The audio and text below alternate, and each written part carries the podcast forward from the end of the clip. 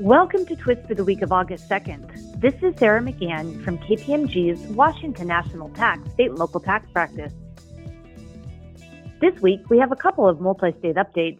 First, Alabama and New Mexico have recently issued guidance addressing their marketplace facilitator laws.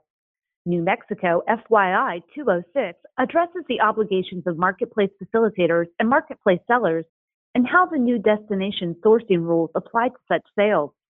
In Alabama, a notice issued by the Department of Revenue confirms that marketplace facilitators are required to collect and remit simplified seller's use tax even when facilitating a sale for a marketplace seller that is a brick and mortar business, such as a restaurant or a grocery store. The Missouri Department of Revenue ruled that until the state's marketplace facilitator law becomes effective on January 1, 2023, a vendor making sales through a marketplace facilitator is required to report on the vendor's use tax return the tax collected on the sales by the marketplace facilitator. In other multi state news, over the last year and a half, about 20 states provided temporary nexus and withholding COVID related relief for businesses and employees. In the corporate income tax area, most states taking action announced that the state would not assert corporate income tax nexus over a business based on the presence of employees working in the state solely due to COVID 19.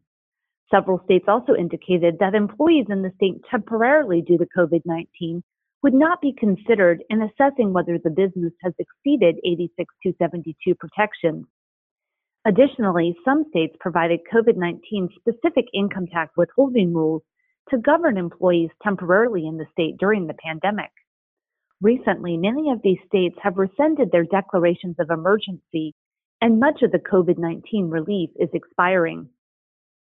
The Department of Revenue in Florida recently issued a tax information publication addressing the state's conformity to the Internal Revenue Code as in effect on January 1, 2021.